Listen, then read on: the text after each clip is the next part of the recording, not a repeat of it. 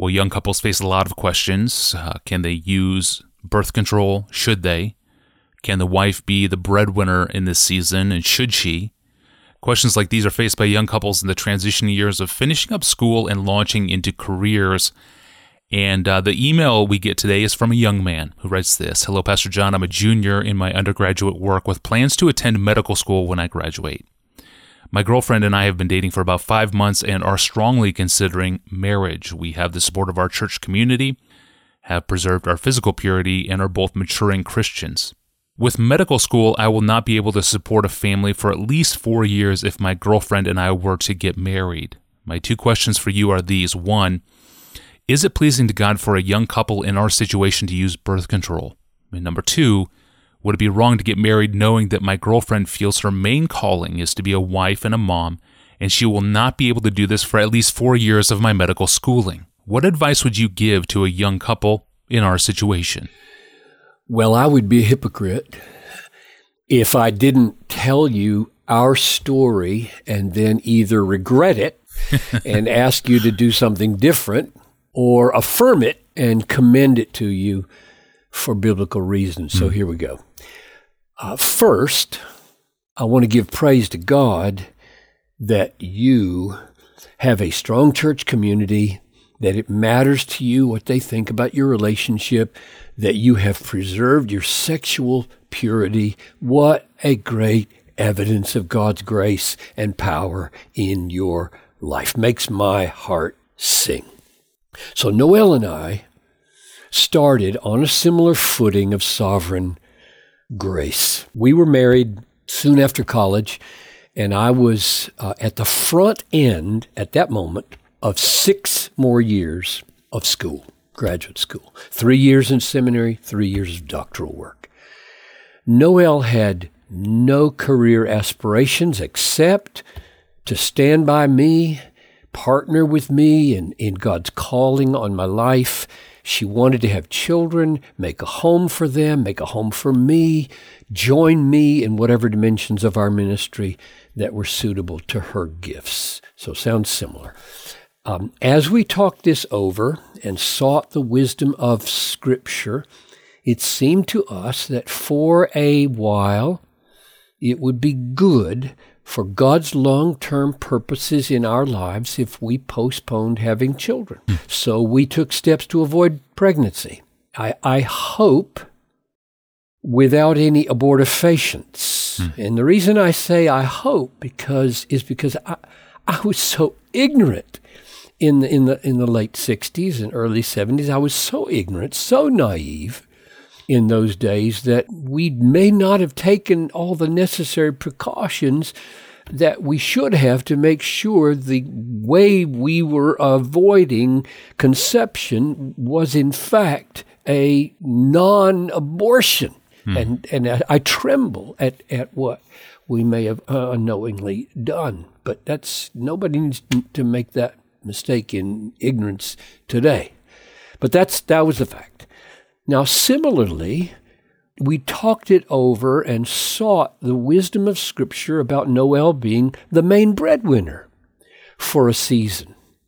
It seemed to us fitting that she would be our our main support financially for a while, with me providing some income at, with a teaching assistantship. Um, groceries were about $10 a week. and our little back house in Pasadena cost $75 a month, and we, we liked it. Uh, and we just got by. We had no savings and we had almost no debt. I say almost because there was a little point about $1,500 that at the end of a semester, I, I, I went ahead and took out a student loan, which I paid back by cutting it in half by this special deal that they had. If you teach for five years, you lose, you, you give away half your money. But anyway, I don't want to say no debt, almost no debt. Then we headed off to graduate school in Germany. And even though Noël got a job at the European Exchange, uh, we she, she had worked now for three years, right? She was our main breadwinner all through seminary.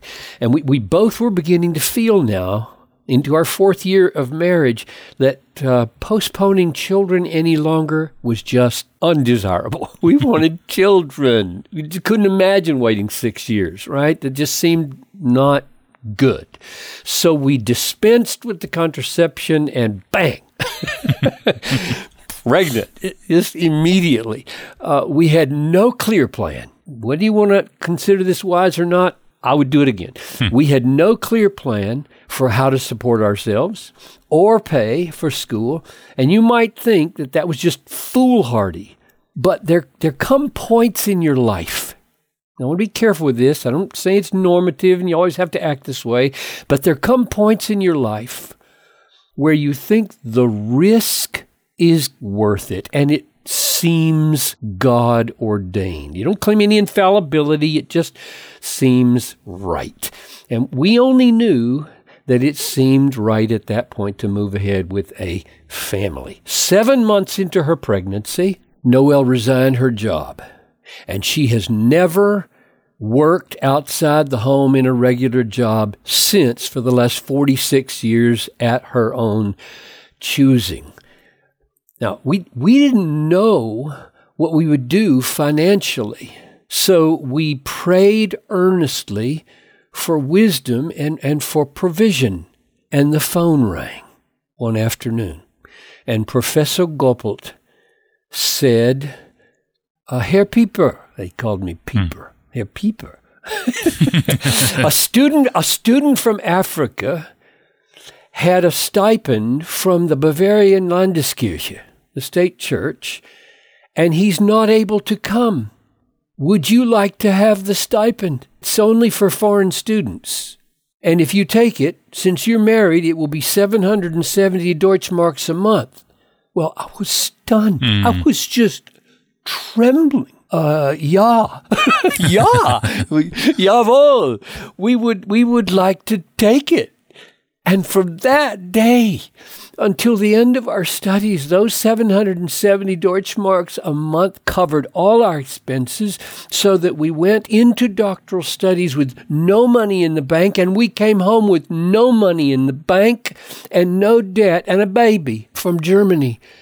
Now, of course, the fact that we did it that way doesn't make it right. so, uh, but but I think doing it this way can be right. If, if your heart is right, and if you are trusting the promises of God and seeking to be holy in all that you do with a view to glorifying Christ in everything. So let me just, just say a word why I think that's so. With regard to the circumstances in which birth control or conception control would be better, with regard to the circumstances in which that could be right, I've done two Ask Pastor John episodes, number 230, number 552. You can find them at the Desire Desiring God website. So you can, you can check those out. But the gist of the argument is this. One, that according to 1 Corinthians 7, 2 through 5, sexual relations in marriage is not only for making babies. As glorious and blessed as that is, it has other purposes, and that's the first step in the argument. Number two, having children in marriage is normative and good in the same way that marrying is normative and good. Genesis 2:18. It's not good for man to be alone. It's normative. And yet, Paul says there may be kingdom reasons for not marrying. And I infer that similarly there may be kingdom reasons for postponing pregnancy, not just selfish reasons. If it's selfish, you should do it. Now, with regard to Noël working as the main breadwinner for a season, we considered that was a kind of extension of two biblical realities. One is that women in the Bible and all through history were almost always fully engaged in making the farm or whatever other family business sustained a family, making the farm a sustainable enterprise. Hmm. Just read Proverbs 31. Nobody's a couch potato in this family. It takes everybody to make the enterprise of our family and bread on the table work. The other reality is that in thousands of situations, a husband may be either dead or incapacitated, which means that the sustaining of the family falls on every able bodied person, especially mom. So our thought was that my schooling, that short season, was essential to the long-term enterprise of the family as we conceived it. And and Noël would would look at this season where she's the main breadwinner as part of the overall united effort that we would make together to create a home that we thought God was was calling us to long term with me as the main breadwinner which I think is is normative as part of what it means to be the head of a home in in leading and protecting and providing. So I hope that helps to give you at least a glimpse of, of one fallible couple's effort to walk in the truth. Yeah, that is a super helpful word for young married couples and really for any married couple. I'm surprised how many couples are not aware of this important word, uh, abortifacients abortifacients. It means chemicals that are designed to induce the abortion of a fertilized egg, most commonly through birth control pills, but also through Plan B morning after pills as well. Every couple needs to be aware of what they do. For more, again, see that pair of APJ episodes in the archive. Episode 230 Should Christians Use the Pill? And episode 552 Is Permanent Birth Control a Sin? You can find those episodes and all of our episodes at desiringgod.org forward slash ask Pastor John. Well, is a Christian righteous or unrighteous? A simplistic yes or no answer is the wrong answer. This is a tricky question and it calls for theological care, and it's our first question on the table next week. Am I righteous or unrighteous? That's Monday. I'm your host, Tony Reinke. We'll see you then.